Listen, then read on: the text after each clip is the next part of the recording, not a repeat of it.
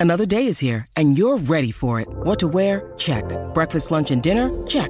Planning for what's next and how to save for it? That's where Bank of America can help. For your financial to-dos, Bank of America has experts ready to help get you closer to your goals. Get started at one of our local financial centers or 24-7 in our mobile banking app. Find a location near you at bankofamerica.com slash talk to us. What would you like the power to do? Mobile banking requires downloading the app and is only available for select devices. Message and data rates may apply. Bank of America and a member FDIC. Lots of things are better together hockey, food, golf. How about a cold one on the patio during a nice spring day? But if you really want to take things to the next level, drink some Labatt Blue Lights with your friends and live life to the power of we. Always enjoy responsibly. Beer, Labatt USA, Buffalo, New York. When you need mealtime inspiration, it's worth shopping Kroger, where you'll find over 30,000 mouthwatering choices that excite your inner foodie. And no matter what tasty choice you make, you'll enjoy our everyday low prices, plus extra ways to save, like digital coupons worth over $600 each week. You can also save up to $1 off per gallon at the pump with fuel points. More savings and more inspiring flavors make shopping Kroger worth it every time. Kroger, fresh for everyone. Fuel restrictions apply. This is the GM Shuffle. Like, how can you look at Atlanta with a straight face and say they're not interested in Lamar when they were on the meeting to fly with Deshaun Watson? How can you say Carolina's not interested when they were on the airplane to see Deshaun Watson? Lamar's better than Deshaun. You're listening to the GM Shuffle with Michael Lombardi, presented by DraftKings and VSIN. Here is Femi Abebefe. Welcome to another edition of the GM Shuffle with Michael Lombardi, presented by DraftKings and VSIN. I'm your host, Femi Abebefe. As always, make sure to subscribe, rate, and review wherever you get your podcasts. Our producer, Elliot Bowman, with us on the ones and twos. Michael, you're on the road. I know you're down there Yeah. on the East Coast, ready to make the trip out here to Las Vegas later this week. We're excited to have you, buddy. Yeah, I'm looking forward to being out there and spending a lot of time in Las Vegas and kind of getting to know your city there, Femi. I'm sure I just throw your name around and all the doors will swing wide open. And uh, I'm that? looking forward to it. It's a little different town. You know, I, my first time I made this cross country trip, I started my career. Now I'm at the end of my career. I started my career driving uh, my car from Ocean City, New Jersey, across the country to go work at UNLV. So it's kind of interesting that I'm doing this again some 40 years later. Uh, and I'll have time to reflect on all those years as I drive across the country. So it'll be fun. I'm looking forward to it. Looking forward to spending a lot of time with you, hitting that mob museum, kind of uh, seeing what we can do, and, and keep growing the GM shuffle. All roads lead back to Las Vegas, is what they always say. Yeah, there. seriously. Uh, but let's get into it because I'm fired up because free agency is going to come up starting next week. The legal tampering period, quote unquote, starts on Monday. New Yeah, league year on Wednesday. like crazy. Yeah. but we're already Yeah. meeting. Rodgers had his meeting with the New York Jets earlier this week. The New York Jets brass went all the way out to California, and now it sounds like things are about to come to a head here with Aaron Rodgers joining the New York Jets. This is something that we talked about earlier this week about hey, these sides have interest there. Permission has been granted for Rodgers to go talk to New York, or New York rather, to go talk to Rodgers out in California. I'm curious though, because everyone's framing it as the ball is being in Aaron Rodgers' court and all that stuff. What do you think the compensation is going to be like when this deal ultimately becomes finalized? You know, last week we, we reported that, you know, hey, he wants to play football. Like, there's no way that they would have gotten on an airplane to fly 3,000 miles, waste all that money on fuel if the guy wasn't interested in playing football. Now, I know he's not said that he's officially coming back, and I'm sure he's couching it as if, well, I want to hear what they have to say. No, I think what they what you want to hear is what the contract's going to be. I think that's the whole meeting. The whole meeting is can we agree on a deal? Can we agree on how we're restructuring this money you're owed and fit it into our salary cap. That's essentially what it is. All these, all this reporting. Well, the sides are moving closer. Well, of course they're moving closer. They flew all the way the hell out there. You know, like, do you think they're not going to come up with a deal? Like, to me, that's just trying to get Twitter followers to follow you. Oh, yeah, you know, they're close. So I, I could say, well, you know, the, you know, this team's close to signing Jimmy Garoppolo. You know, like, is it going to happen? Of course, I don't know. But what does close mean? But here's the deal. They had to go out there to find out A, how they're going to restructure the contract. You got Dave Dunn in the meeting, you got Aaron Rodgers. They're telling him his plan, even though it's couched as if he may not want to come back, but he does want to play. He wouldn't be taking the meeting if he didn't want to play. Mm-hmm. Like, you know, like what he would say, look, I'm not ready to decide whether I want to play or not. I don't need a meeting. No, of course you need a meeting. You want to hear what they have to say.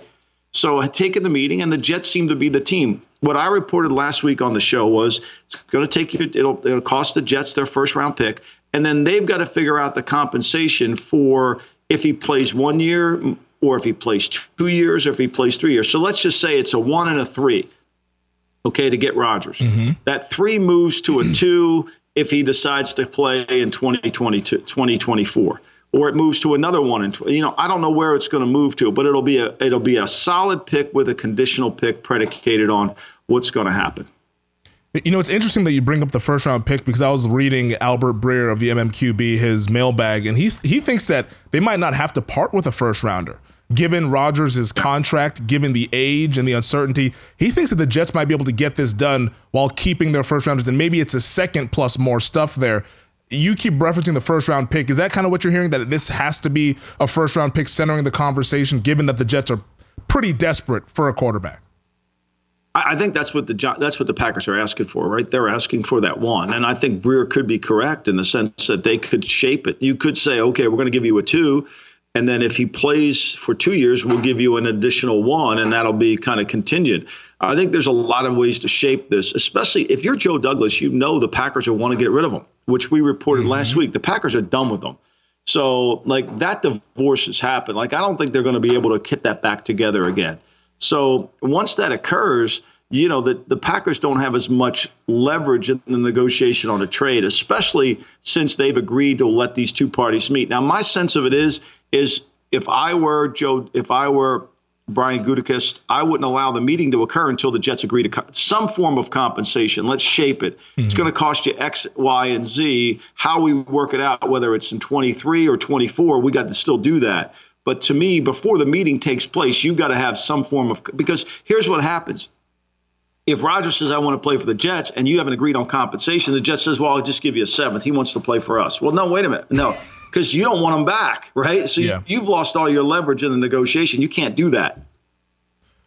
Do you like how the Packers have played this? Because the Bob McGinn report came out a couple of weeks ago. That's something that we've referenced constantly on this podcast why did Green Bay let it get out that they want a divorce? Because to me, that almost gives like the teams gives them the upper hand, like you said, of the leverage of, hey, we know you don't want to bring him back. It almost feels like the Packers should have played this how Seattle played it last year with Russell Wilson, to where Pete Carroll at the combine was saying, hey, we're not looking to trade Russell Wilson. Then boom, they trade him this week. So it's like it, it feels like they could have played yeah. this a little bit differently to get more out of this trade here. But the, but Aaron's so good at, at, at telling his side. So like, how could they? They couldn't control the narrative, right? They really can't control the narrative of what's going on here. And I think at some point, everybody knew they were frustrated. Everybody knew in the league that they've had enough. I mean, you talk to former players that have played there. Everybody's kind of like, we, have had enough. Like, we need to move on. And they got the love, your boy love, pending in, you know, in the next year you got so many guys you love. It's ridiculous. You're gonna need a big closet for all these jerseys. That's but, all you, you need, know, that man. that twenty. Yeah, that's all you need is a little bit of love, right? So that twenty million sitting out there, and I think they have to get to that. And so I, I don't know if they could have played it differently, specifically considering that you know, the Jets are so desperate. I mean, I would not say, as Springsteen said, I can't tell my courage from my desperation. I wouldn't say the Jets are being courageous here. I think they're being desperate. And I think the guy's a great player, don't get me wrong. But I think for the Jets, it's going to be hard. How do we manage our team when we have this enormous debt that we're going to pay this quarterback? What's our debt going to look like? How's it all going to affect ourselves? Speaking of that desperation, I mean, you had Jets players tweeting at Aaron Rodgers. Sauce Gardner was tweeting, "Hey, I'll promise not to pick you off in practice, Aaron Rodgers, if you join the team." Breece Hall, their stud rookie running back, he tweeted at Aaron Rodgers saying, "I'm manifesting at Aaron Rodgers. I, I don't know what's. I, I get the recruiting pitch, but it, like you mentioned, it's reeks of desperation here. Like you want to show interest, but you don't want to tell the Green Bay Packers, "Hey, like this is our only plan. This is our only option. It's Rodgers or nothing." Like what is it like on, on the road trip? It says you eat or you don't eat at all. Like that feels like where the Jets are coming with this thing with Aaron Rodgers, and I don't know if that's kind of how you want to go about it. I think what the Jets are doing is, is they're saying, look, we're in the market for a quarterback. We're not lying, right? And so, and if they can't get Rodgers, they'll go to Garoppolo or they'll go to somebody else. Now they got Nathaniel Hackett in the building who helps them with Rodgers. He kind of has a relationship, so he can have communications with them. So look, I, I, think at the end of the day, the Packers still control it in the sense that they could just say to Rodgers, either you know, you either you retire or you play here. I mean, they still have that, right? And we'll pay mm-hmm. you the money. I, I, get the sense that the Jets, you know, because they want to go all in on it, it's the perfect. It, it makes the most sense.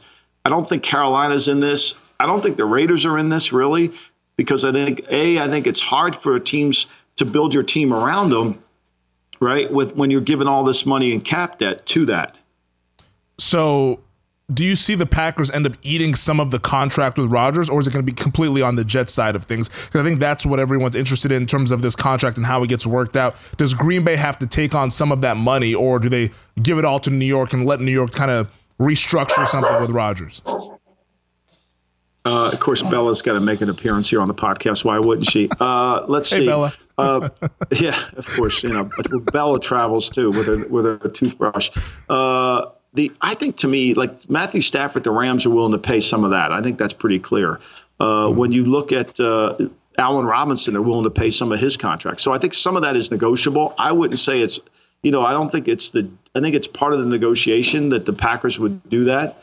Uh, the Packers have their cap issues too. I mean, they got to figure out how they're going to manage this when it goes off their cap in that situation. But I think that's all negotiable. I could see some of it.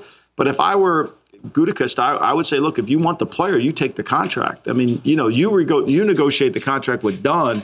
You guys figure out the cash. We'll give you the player. Like at some point, you know, that's kind of be. But you also see it from this standpoint. If I pay a little bit of money, I get a first round pick or I get a second round pick. Like if I said to them, look, we'll pay 10 million, but it's got to be the first, or we'll pay 10 million. We're not, you know, it, it's all predicated. Everything's a separate negotiation within it, and you've got to handle that. Final thing on this before we transition to our next topic here. Rodgers is either going to play for the Jets or the Packers next year, right? It, it, there's nobody else that you see jumping into this thing. I don't see anybody with the sense of urgency that the Jets have had. Okay. Whether you call it courage or desperation, I don't see that. I haven't heard that, and I think that he he does want to play. Now, I think a lot of it's going to come down to how much the Jets want to play, pay money wise, and Dunn is smart enough to know how to make this happen. Well, we've already started to see the odds move on the New York Jets with all the reports that have been out for a couple of weeks now. I mean, I believe they're down to about 16 to 1 at some places to win the Super Bowl. Everyone's anticipating that Rodgers will be with the New York Jets at some point in the, in the coming days here. Another quarterback who's on the move, a former MVP, Lamar Jackson. I'm really, really fascinated to get your take on this one because this has been the conversation since Tuesday's franchise tag deadline. Baltimore Ravens placed a non exclusive tag on Lamar Jackson, like we talked about on the Monday podcast, just over $32 million for 2023. But what's going on here with this thing, Michael? Because shortly after the Ravens placed that tag, we see a number of teams, five of them to be exact. I believe it was the Atlanta Falcons, the Miami Dolphins, Carolina Panthers, Washington Commanders, and Las Vegas Raiders not come out with official statements, but through beat writers and reporters say that they're not going to pursue Lamar. What's really going on? Well, I, I think w- what's going on is is like I don't, you know it's lion season, Femi. People lie. Like, how can you look at Atlanta with a straight face and say they're not interested in Lamar when they were on the meeting to fly with Deshaun Watson? How can you say Carolina's not interested when they were on the airplane to see Deshaun Watson? Like seriously, how, I mean, those two teams were they they were recru- Atlanta was the favorite to get Deshaun. Yeah, Lamar's better than Deshaun, and it's cheaper. It's cheaper. It may not be cheaper financially, but it's cheaper in terms of draft compensation. Mm-hmm. And just for the record, I mean, you know, I think part of this is for lowering the draft compensation.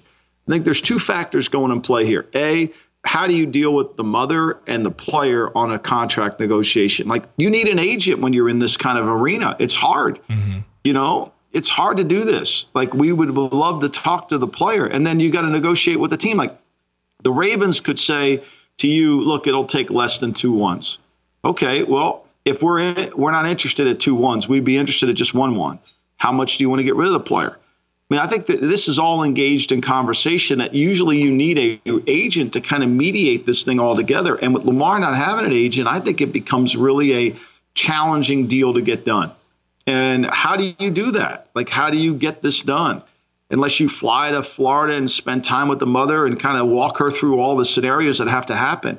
I think this is really, I think Lamar's making a mistake. He needs representation to to facilitate this. This is part of the. This is what agents get paid to do. Is it's what Dave Dunn's going to end up doing for Aaron Rodgers. He's going to facilitate this deal so everybody's happy. You know, and I think this makes it very challenging for Lamar because, like, like let's take the Raiders for example. Like he t- typically they would have to change their offense, and can they afford to pay the outlet? The other issue here is Who wants to pay the t- over 200 million of guaranteed dollars? You know, who wants to do that? Who wants to duplicate the Browns deal? I don't think the Panthers would have ever done that deal. The Falcons would have never done that deal. That's how the Browns got in the deal. Remember, the Browns got eliminated from Watson. Yeah. How they got back into Watson was simply this: we'll do the we'll do this deal. That's how they got back into Watson. It wasn't because he liked the brown jerseys or the orange helmets. They got back in because the cash. They were going to do they were going to do this deal. So to me, I think a lot of this is the contract too, and how do you massage that around? I think the Ravens are just sitting there you know, and they'll they'll say, okay, if you want to play football, it's 32 million next year, and that's what it's going to be. And we got to we've managed our cap around that. It's challenging, but we've done it. So the talk over the last 48 hours has been about collusion. That's the word that has been used. And whether it's a spoken or unspoken agreement, there feels like there's some sort of an agreement amongst the owners of we cannot let another player get a fully guaranteed contract. Do you think that's kind of what's going on here, just a little bit? Whether it's stated out in the open, like I doubt they would ever just say it and, and, text each other on a text chain because you can always track that. But it feels like there's something unspoken here that, hey, Deshaun got away with this last year. We can't let this become the precedent going forward once you get two guys on a fully guaranteed deal because the, the rules don't favor it. I mean, if you're if the, the Raiders have money, right? But who has the kind of cash to send to an escrow account and let it sit there? The way that, unless they change the funding rules, the guaranteed contracts are always going to be hard to get in the NFL because the owners have to fund the deal. And that's not really a smart business maneuver. The funding law was put into effect in the 60s or the 50s so that these franchises, which weren't valuable, and these owners, which weren't billionaires and they didn't have yachts, you know, would make sure they didn't eh, cheat the players out of the money. And they've kept this rule intact. And I don't think it needs to be collusion. I just think they like the rule. I think they like it. And I, I think they, the other thing is because we have a, a hard cap, that when you guarantee this deal, you're stuck with it. You can't get out of it. You can't. And so it limits your flexibility with your team. You know, like if there's ever a player to have a fully buttoned up contract, it's Mahomes, and he doesn't have one. Mm-hmm. Like when they gave this to Watson, they changed the tenor of the league. They really did, and I, I don't think they did it. They did. They did it to get back in to get their quarterback to get their desperation. I mean, this is how the Browns operate. I mean, they just they do things as if they this is what they want to do. I mean, look, they they they hired a special teams coach, Bubba Ventrone, and I'm told reliably that Kevin Kevin Stefanski didn't even know they hired him. He was going to keep he was going to keep Priefer the whole time. So there's things that go on inside the Browns building that that the, even the coach doesn't even know. Like Priefer thought he was coming back at the end of the year. Priefer says I'm, he was told he was coming back. This is verified. And then and then when he didn't come back, and then and then they went out and hired Bubba Ventrone, and they said Bubba could bring players with them to come there. I mean, Bubba's talking to people at the combine, telling them, "Yeah, I can bring certain players with me here. I can help my special teams." But that wasn't a, Stefanski wasn't involved with that. So like, who's involved? Who was involved with the Watson deal? Was it Andrew Berry? Was it DePodesta? I don't know. You know, so there's a lot of things, and so they've operated as kind of like a one of their own companies. And I think that that's changed the rules. And I don't think the owners want to get involved with that. I think they like the way the rules are set up. And I don't think it's collusion. I just think they like the rules. I mean, was it just Jimmy Haslam that that was that was pulling the string? I think it's I, I, I think they just you know this is what we're going to do. You know this is this is what we're going to do. We're going to sign. You know we want a better special teams coach. You don't want to change the coach. Okay, I'm going to change the coach. If you don't want to be the coach here, like to me, if Stefanski doesn't win next year, you know he's gone. I mean they've already changed his coaching staff. So like and you know, Jim Schwartz is the new defense coordinator. Jim Schwartz and Paul DePodesta. If you've read the book Moneyball, Jim and Paul were really good friends. So I'm not saying Kevin didn't have an involvement with Jim. I'm sure he probably did because I don't know that, but I do know that Priefer wasn't that wasn't an involvement on the special team. So this Browns is kind of like a rogue. They got rogue elements within their own building. So when they give that contract out to Watson and they destroy the framework of the league, I don't think the league was happy with it. I said it at the time, and I don't think it was it was what these other teams. And Bisciotti was one of the yeah. first vocal components of it. I mean, he was mm-hmm. complaining about it. And you know, look, I, I, I don't think Joe Burrow will get a buttoned up deal, but Joe Burrow is going to get a good deal.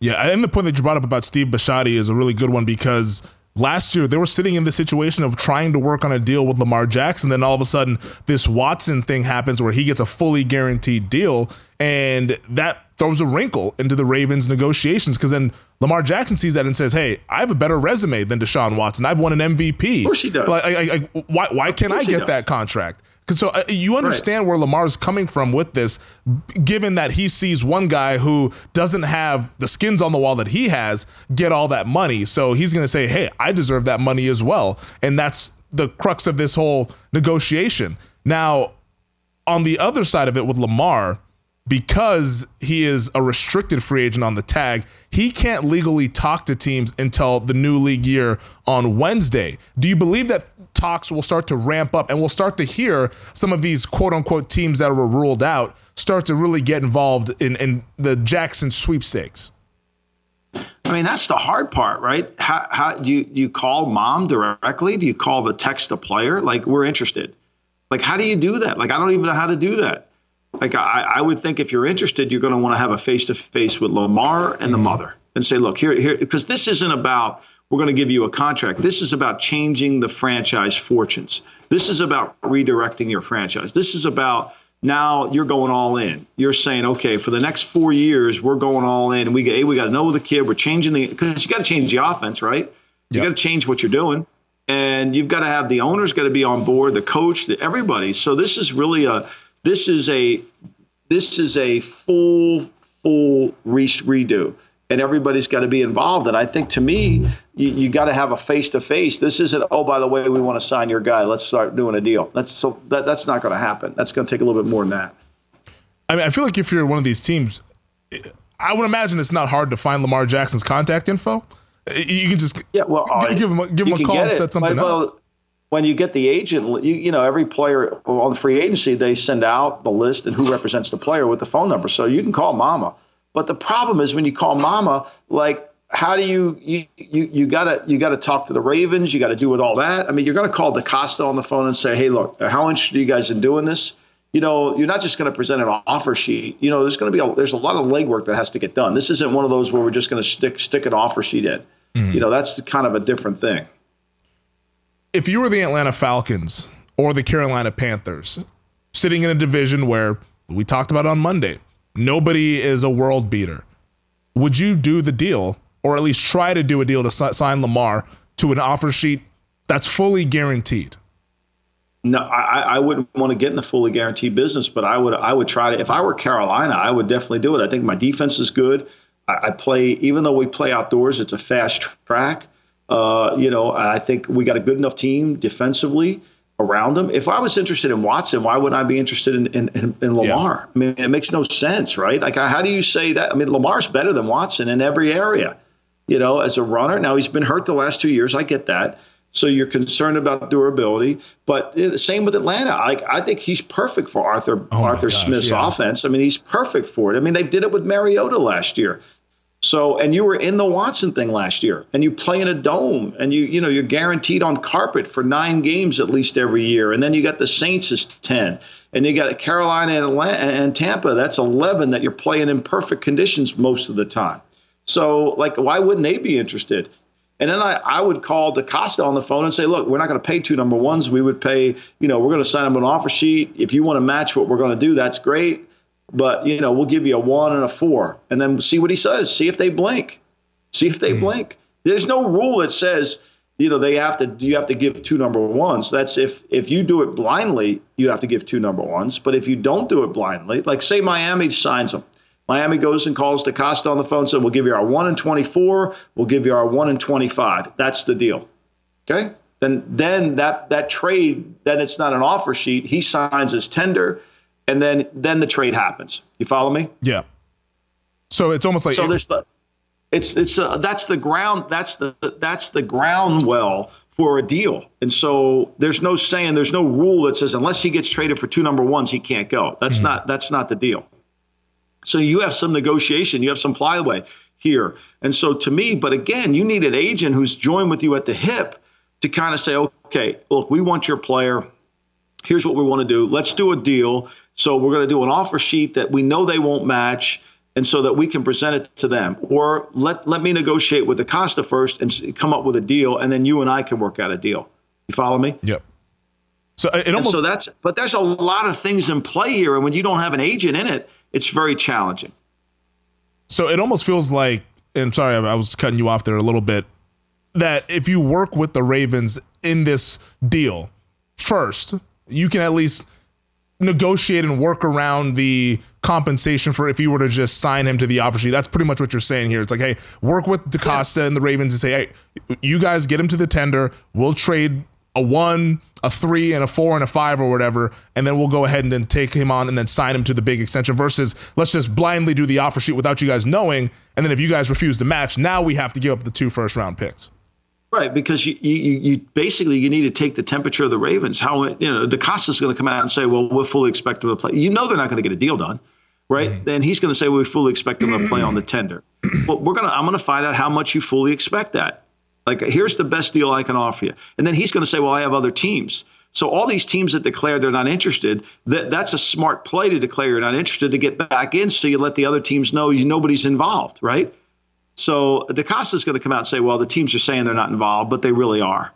that, that you know, I mean, that's that happens all the time. I mean, when I when we signed Andre Rison in Cleveland, which was a mistake, but we did it anyway. You know, the Chiefs come out and say we weren't interested. I was in the office when Carl Peters negotiating with the with with Rison's. I mean, I was in the office as Peterson's negotiating. A half hour later, he's you know he comes out and says, "Well, we were never interested." I mean, I heard the conversation. I was right there. Dr. Tucker and I were sitting in his office.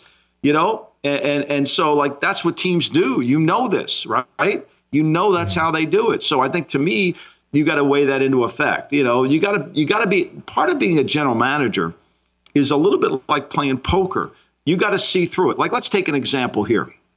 Okay, Ryan Poles comes out and he takes the PR announcement in Peter King's column and says he's got two number one, he's got three number ones on the table, and yada yada yada. He basically takes a whole profile. If he had that deal, he would have done the deal mm-hmm. right?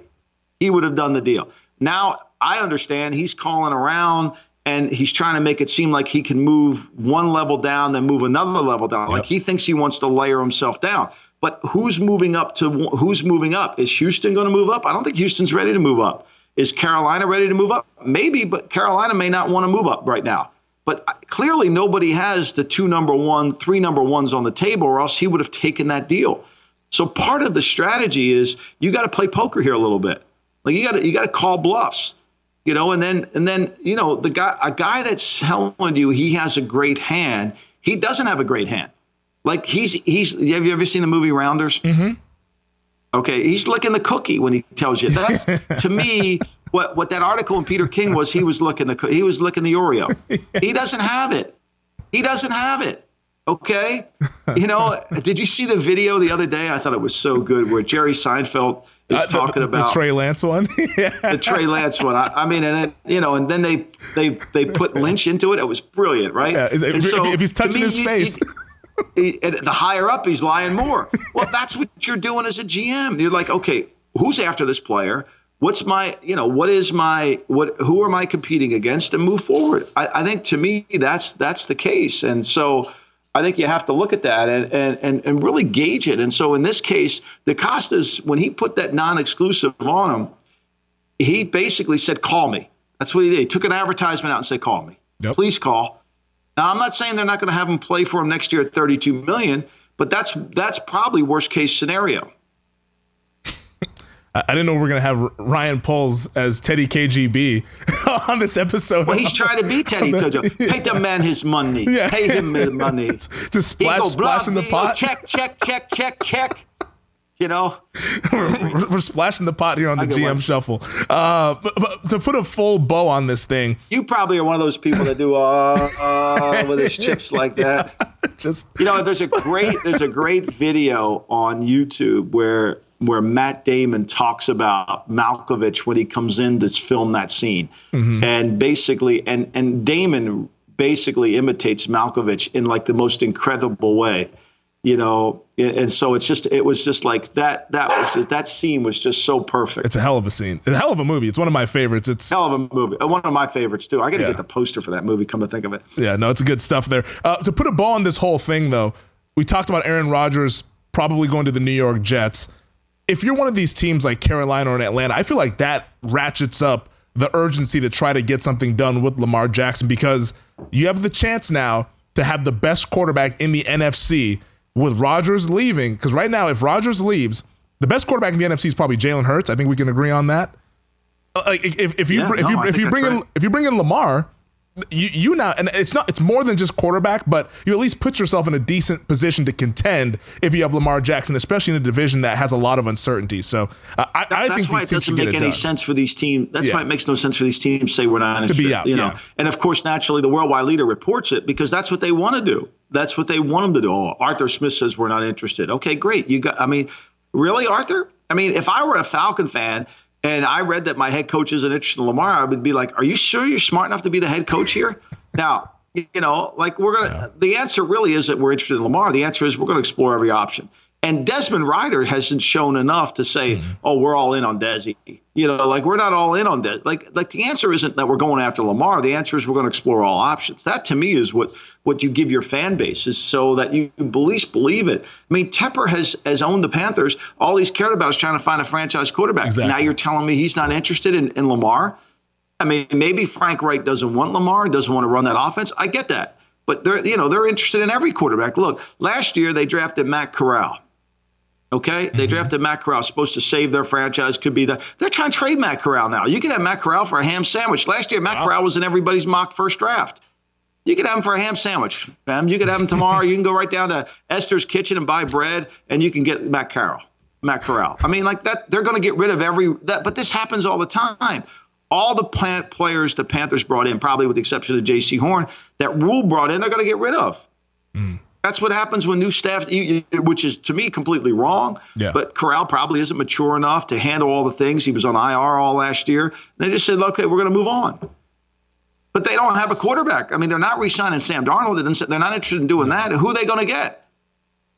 And there was reports. So they, they, yeah they don't want to tell anybody what they're doing because they want to be they, they don't want anybody to know what they're doing next week this thing might start to heat up with lamar jackson and the sweepstakes with these teams but as of now lying season is underway and the the message is that they're not going to pursue him but we're calling bluff. We're, we're calling bs on that on the gm shuffle. Michael let's take a break though. We'll get to the other quarterbacks that signed some deals here in the national football league. This is the gm shuffle with michael lombardi the NBA playoffs are heating up, and so is the action at DraftKings Sportsbook, an official sports betting partner of the NBA. With same game parlays, live betting, odds boosts, and so much more, don't miss out as the NBA postseason winds down. I mean, these second round playoffs have been unreal, and we have the conference finals now on the horizon. Make sure you get all those futures bets in before the value disappears. And if you're new to DraftKings, you got to check this out. New customers bet 5 bucks to get 150 in bonus bets instantly. Download the DraftKings Sportsbook app now and use code SHUFFLE. That's code SHUFFLE for new customers to get 150 in bonus bets when you bet just 5 bucks only on DraftKings. The crown is yours. Gambling problem? Call 1 800 Gambler or in West Virginia, visit www.1800Gambler.net. In New York, call 8778 HOPE NY or text HOPE NY 467 369. In Connecticut, help is available. For problem gambling, call 888 789 7777 or visit ccpg.org. Please play responsibly on behalf of Boot Hill Casino and Resort in Kansas. 21 plus age varies by jurisdiction, void in Ontario. Bonus bets expire 168 hours after issuance. See dkng.com slash bball for eligibility and deposit restrictions, terms, and responsible gaming resources.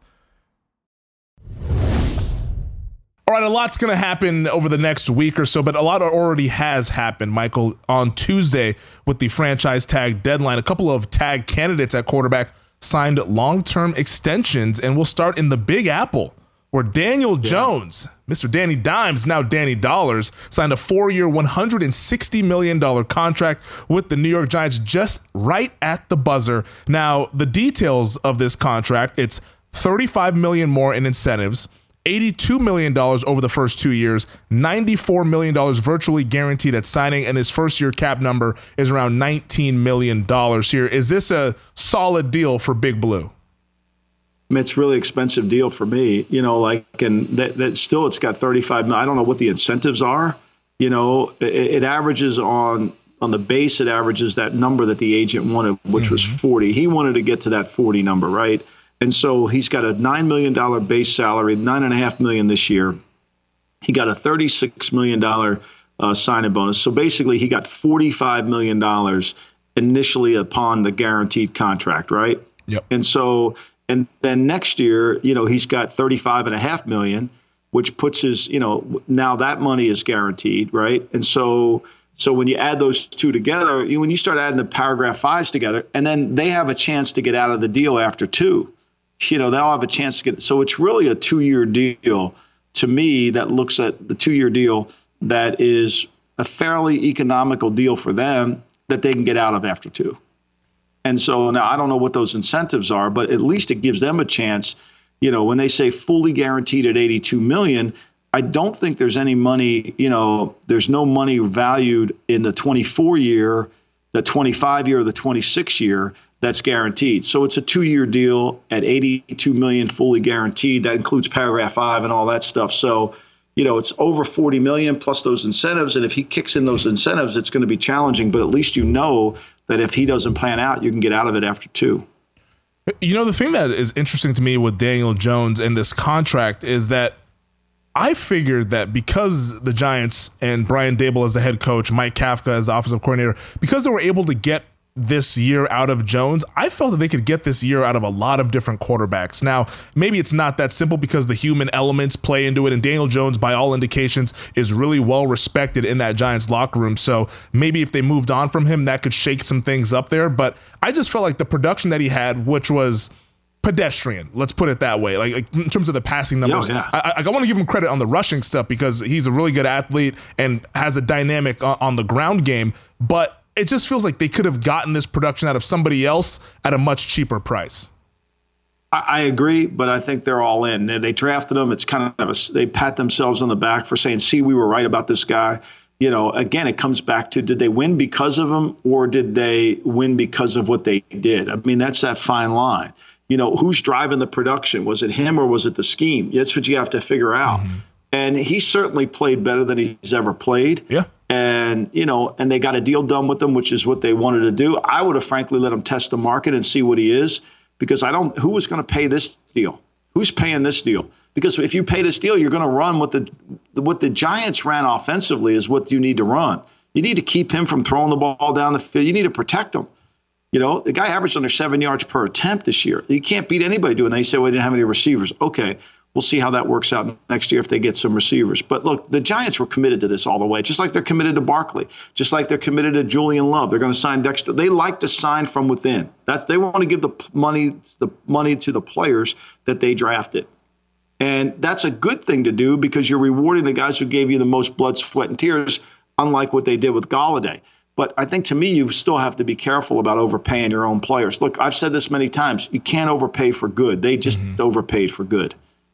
And being able to self evaluate is what prevents you from overpaying right. for good and uh, at least paying good players great money, which is what you don't want to do in the NFL. And because they were able to get the deal done with Daniel Jones, that allowed them to use the franchise tag on Saquon Barkley. But Jordan Raanan has tweeted out, he said that he wouldn't be surprised to see a long term deal for Saquon Barkley following this week, maybe before free agency starts officially on Wednesday. Is that what you're hearing? That they might also get a long term deal done for Saquon at that maybe $10 million wow. price of the tag?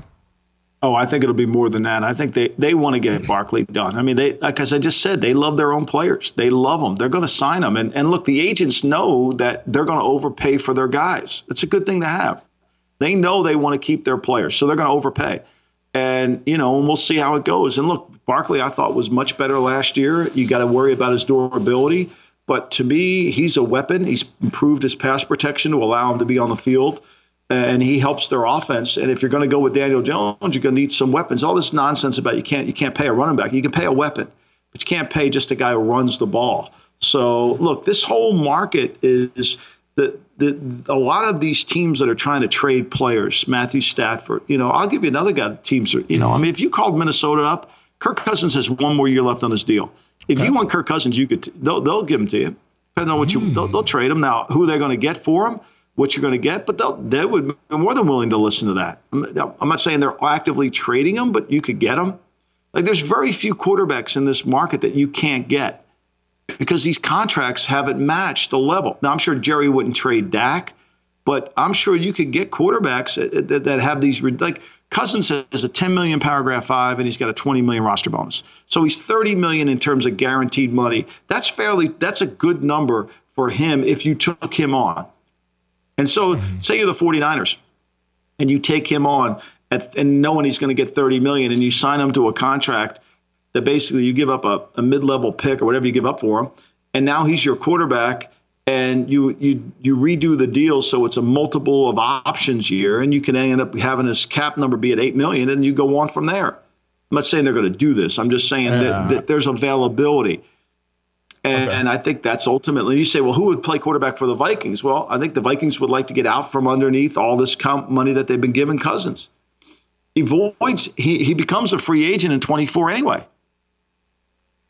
You want to keep paying him? He's 35 years old. Do you want to keep paying him? It's the Matthew Stafford conversation. You know, like like like you could like there's do you want to pay 40, 57 million so he's guaranteed he's on the team? I saw Larry Brown Sports reported that people don't think he's healthy. We've been saying that on the pod all last year. He wasn't healthy. Yeah. Like he hasn't been healthy. Like his elbows, he's he's got deeper issues medically than people realize. And the Rams know this. They they're having a hard time getting people to engage into it. Like they know they got to get out from under it. That's why all this conversation about, well, who's available, who's not available. Well, a lot of guys are available. You know, like the Eagles. Well, you know, if you want Darius Slay from the Eagles, call Drew Rosenhaus. He's free to make a deal with you. You can get him if you want him. Like just call the agent on the phone. Like these these players are available because of their high cap numbers and they're entering into their last year of the deal. Now the clubs will come out and say, "Oh no, no, no, we're not trying to trade the guy." Of course you're not trying to trade the guy. Of course you are, but of course you're not. like you know, it's, it's like you said you know? in, the, in, the, first segment. It's a game of poker. Every, everyone's. It's all poker. Yeah. It's all poker. You want Darius Slay? You know, okay, go get him.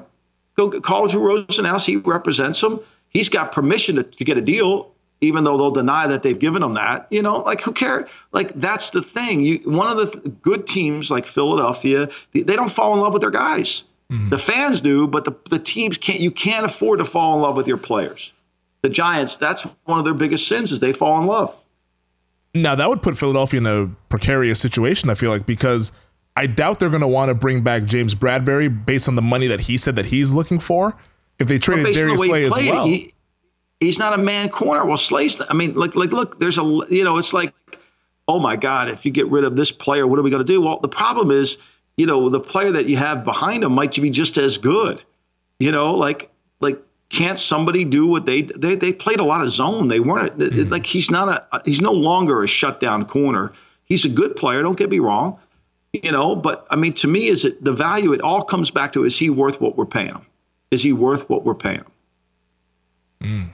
And Chauncey Gardner Johnson, who was really good in the slot, played some safety for them as well. He's going to be testing the market in free agency. I'm sure so. they would rather take Slay's money and give it to Chauncey Gardner. They get us, you know, okay. and then they'll go draft a guy. They got two number one picks. Maybe they trade for like, Ramsey. You, you, you, maybe they trade for Ramsey. you don't have to. You don't have to pay. You don't have to keep pay. You, you, every player on your team, you have to say to yourself, if I replace this player with Y, and use his money, there, if, especially if it's not guaranteed. If I take Kirk Cousins and trade him, and I get and I sign, let's say they sign Baker Mayfield for half the cost, right? Yeah. Have I have I you know maybe Maybe Kevin O'Connell thinks I can win with, or I sign Cooper Rush at half the cost. I get the same thing out of Cooper Rush, right? I mean, you could have Adam Thielen. Like you could have Adam Thielen tomorrow. He they they're trying to redo his his numbers ridiculous. He's not. He's going to be a free agent.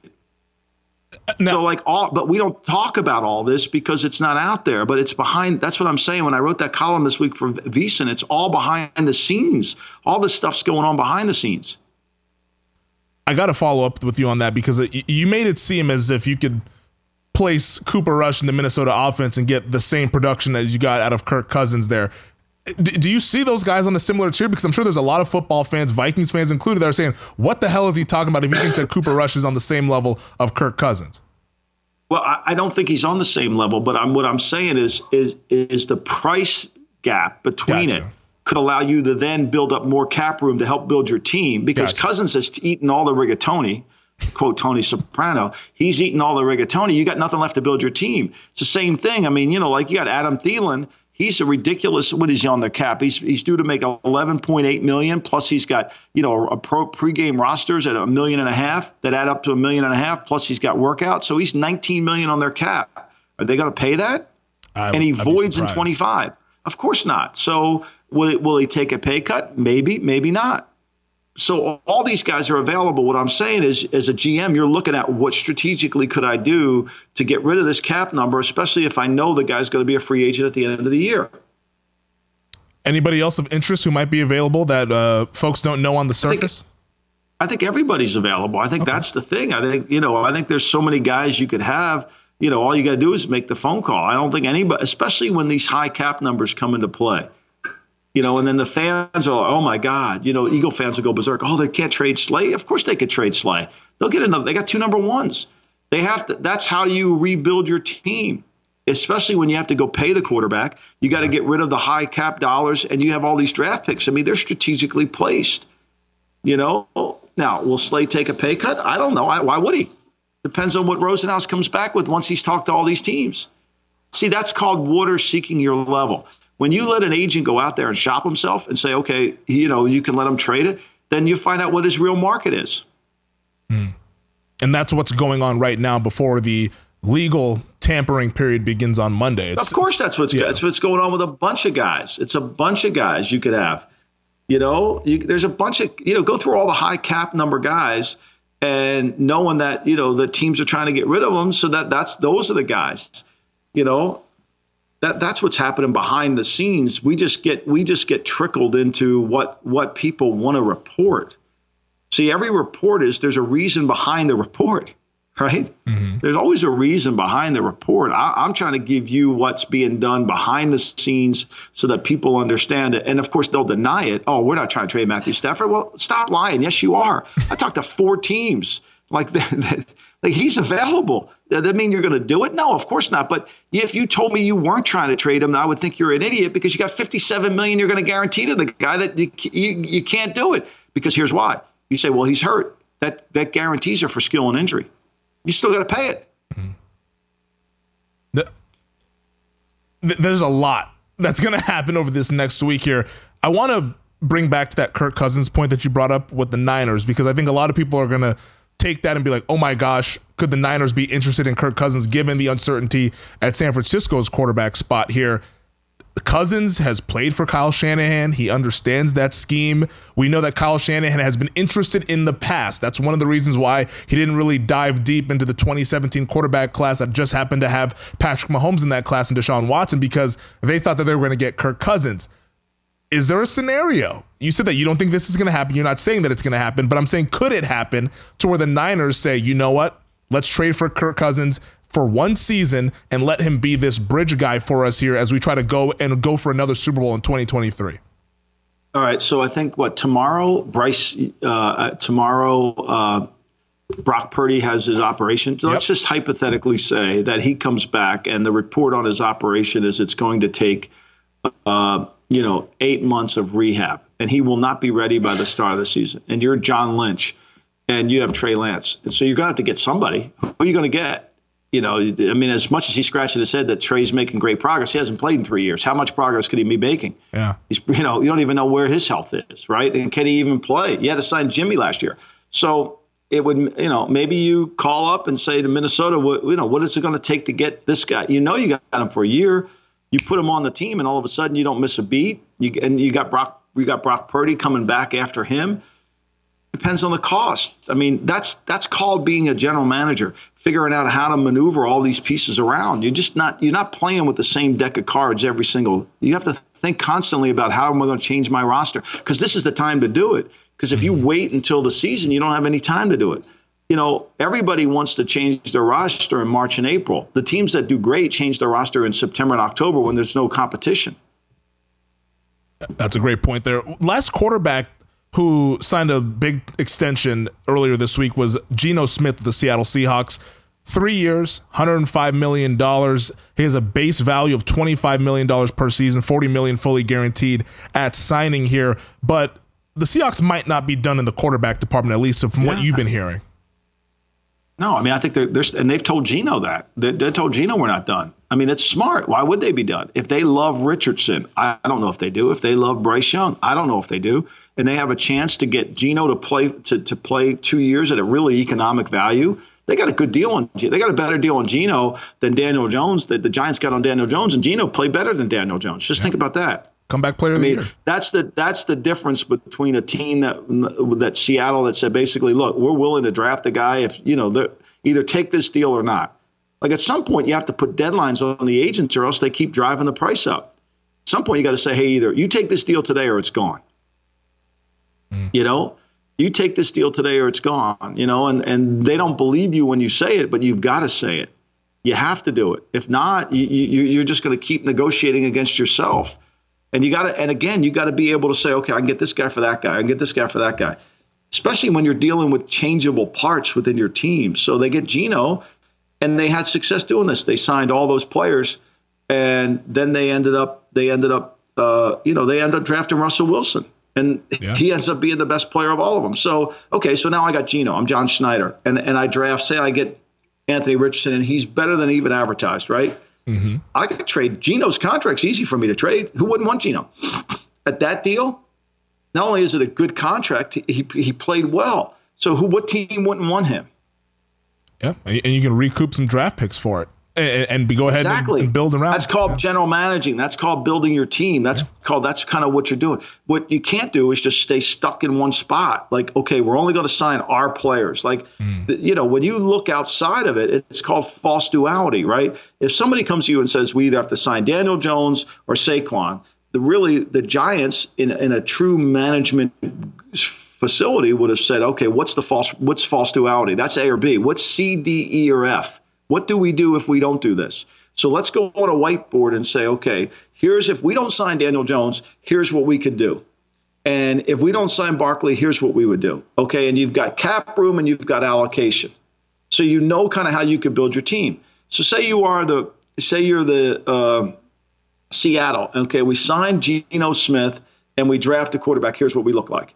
If we sign Geno Smith and we don't draft a quarterback, here's what we look like. If we don't sign Geno Smith and we draft a quarterback, here's what. So you're playing all these options. You're basically running models constantly of what your team could look like if we don't have them.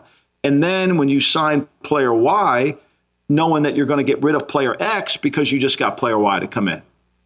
I just got I got a better player at a cheaper number and I'm get rid of an expensive player. That's that's that's what this offseason's all about. It's it's really playing that strategy. It's not I'm sitting tight just working on the draft. How do I improve my team? How do I get better? And how do I help my cap out? That's what Howie's trying to do. He's saying to he's saying to uh, the the Slay, look, it's a position. I got two number ones. It's a good corner draft. Excuse me, I'm gonna sneeze. Oh, bless you. Excuse me. No, you're good. It's a good. It's a. I, I can get a corner. I probably could replace the cost. You know, I get I free up a ton of cap room. I got to give that money to some of these other guys, and I got to rebuild my team through the draft because I'm going to pay Hurts. So that's kind of how you have to approach it. If I I got to have this guy, but when I gotta gotta have him, you end up in cap hell. Like those with those players, I gotta gotta have, and and you and to me, I say this respectfully because I was one of those people that gotta gotta have them. And as hmm. you get older in life, you realize, as Belichick has taught me and Bill Walsh and all those people, that there are replaceable parts. What you don't want to do is overpay for a replaceable part. You want to only overpay for non replaceable parts. That's what you want to do. But you you be, got to be willing to stretch your boundaries out. You got to be like Al never wanted to change. He never wanted to ch- exchange players because he liked his the guys that he had. Mm. That that became old school. I think that's a fantastic lesson on general managing and the differences between the really good franchises and the franchises that kind of stay in a rut. unfortunately, I think the team that I root for, they they kind of just like to have their own players. Well, because they, they, they, yeah. they, you know, like they want to be able to convince themselves that yeah. this is who they are, and yeah. you know, and so you become a false fulfilling prophecy. I drafted them, I love them, right? Yep. Well, you can't do that And you got to be willing to say, I made a mistake. Okay, I signed this player. He's not good enough. I got to get rid of him. I got to exchange him out. And you got to listen to the press and say, okay, this is horrible. It's like Belichick. He gets ripped for his drafts. Nobody. He's won six Super Bowls, but yet they're ripping him for his manual of the draft. Like, is the goal to win the draft cup or is the goal to win the Super Bowl? Like, what is it? Like, tell me what it is, right? We're hanging banners for the draft, man. right. Like, nobody does this exercise, okay? Like, if you were to take the final four teams in the league and add up their draft capital capital over the last four years, that value, and add up what the Patriots have had to do over the last five years based on all their winning. So, like, if a first round pick at the at the top of the first, the first pick in the draft is six thousand points, the bottom pick is worth maybe nine hundred points. So, if you were to add up the Patriots draft capital over how much value is in that compared to what these other teams have, you would see like the the, the like I think that I did it the other day. The Bengals are 180% higher because they've been picking. San Francisco's had high picks. Mm-hmm. And when you don't like the Chiefs, they've been able to do. The Chiefs have been able to get away with it on the value of their picks simply because they've taken character risk in the draft. Just, yeah. just that's a fact. They've taken character risk in the draft, and they've gotten away with it. Good for them, right? Good for them. They have. But a lot of teams can't do that last question, and this is going to be a question that could get aggregated, but I wanted to ask it to you because I texted you about it earlier this week. Tom Brady. All right, like, we, we got to find something here to put this thing to bed, or maybe there's something that's brewing because it was last year's selection Sunday, which is coming up this Sunday when Brady came out of retirement to join or rejoin the Tampa Bay Buccaneers. Well, Scott Zolak, Patriots analyst for NBC Sports Boston, he says that Brady may go to Miami. I think that's 100% in play, is his quote. We've heard other people talk about this Miami thing. It was apparently a thing with Stephen Ross. That's one of the reasons why the Dolphins don't have a first round pick this year, is because of the whole tampering thing with, with Brady and also with Sean Payton. Can we put this to bed, or is there something legitimately there with Brady potentially going to the Dolphins or maybe even the Niners because Bay Area people keep tweeting about Brady and the Niners? I don't know if the Niners could be in play. Look, I, I think Brady's retired, but I think Miami has to be appealing to him because that's where his kids go to school, and he's got to be a father for two weeks out of every month. So you can be a, it's a lot easier to be a father and work when you know you, it's your hometown and you're you're picking your kids up at you know you're you're there you're working. It's hard to be in San Francisco and be a father in Miami. That's a challenge. So I, I and Scott and look Zoe, I love Zoe. Zoe wouldn't be throwing Zoe's not out there to try to get Twitter clicks. He mm-hmm. obviously knows something, right? He he's heard something. Now whether it's true or not, he's heard it and he's repeating it. So I, I wouldn't say. I do think that really, as you look at the story and everybody focuses on the name Brady, I think the story, the center of the story is that Miami thinks they need to protect themselves yep. at quarterback. I think that's really the, we got the Josina Anderson story that they're shopping for quarterbacks. She never mentioned Brady. We've got this story saying Brady. So what I take out of that is they're shot. They're looking now. They say they're and and they went out of their way to say they were not interested in Lamar Jackson yep. through their own through their media sources. So why would you need to do that if you were all in? You have the Tua. I mean, you have his jersey hanging in your house. I mean, like, why would we do it? Why do we have to say anything? Like, those are, those are, those are allegations. right. Like, let's just say it goes back to Ryan Poles. Why would you have to tell Peter King that you have all these number ones if you had it? I would tell Peter, Peter, look, we're, we're, we're really we're sorting through a lot of things here. We got, you know, mm-hmm. we obviously we know the pick's very valuable, and we know there's good quarterbacks in this draft. But when you're sitting there saying, "I know I have this," that you don't have it. You know, you don't have it. You're you're licking the cookie again.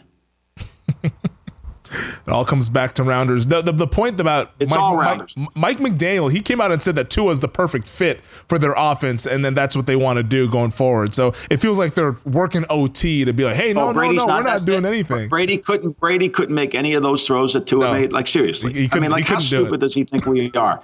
like Brady couldn't make all those throws. He's throwing five yard passes to guys that can run after the catch. I mean, yeah. like seriously, Brady can't do that.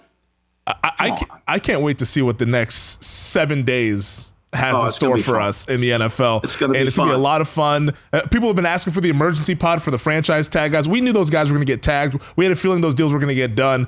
Rodgers, Lamar, that's what we're talking about. It, maybe if Stafford's dealt, who knows if Kirk Cousins is dealt. Like, we're now gonna start to get into emergency pod season coming up here You over this next week or so. So, Michael, safe travels You for you as you continue Thank you. your cross country road trip. Thank you once again to all of our listeners and viewers on the YouTube page. Subscribe, rate, and review wherever you get your podcast. Thank you to DraftKings. Thank you to VSiN. Thank you to our producer, Elliot Bowman, with us. The Geeter on the Heater, as always, here on the podcast, We got more. We'll get more. We got I'll more, you, buddy. We got more stuff going, Michael. I'll talk to you later this week or maybe sooner if somebody gets dealt. Sooner.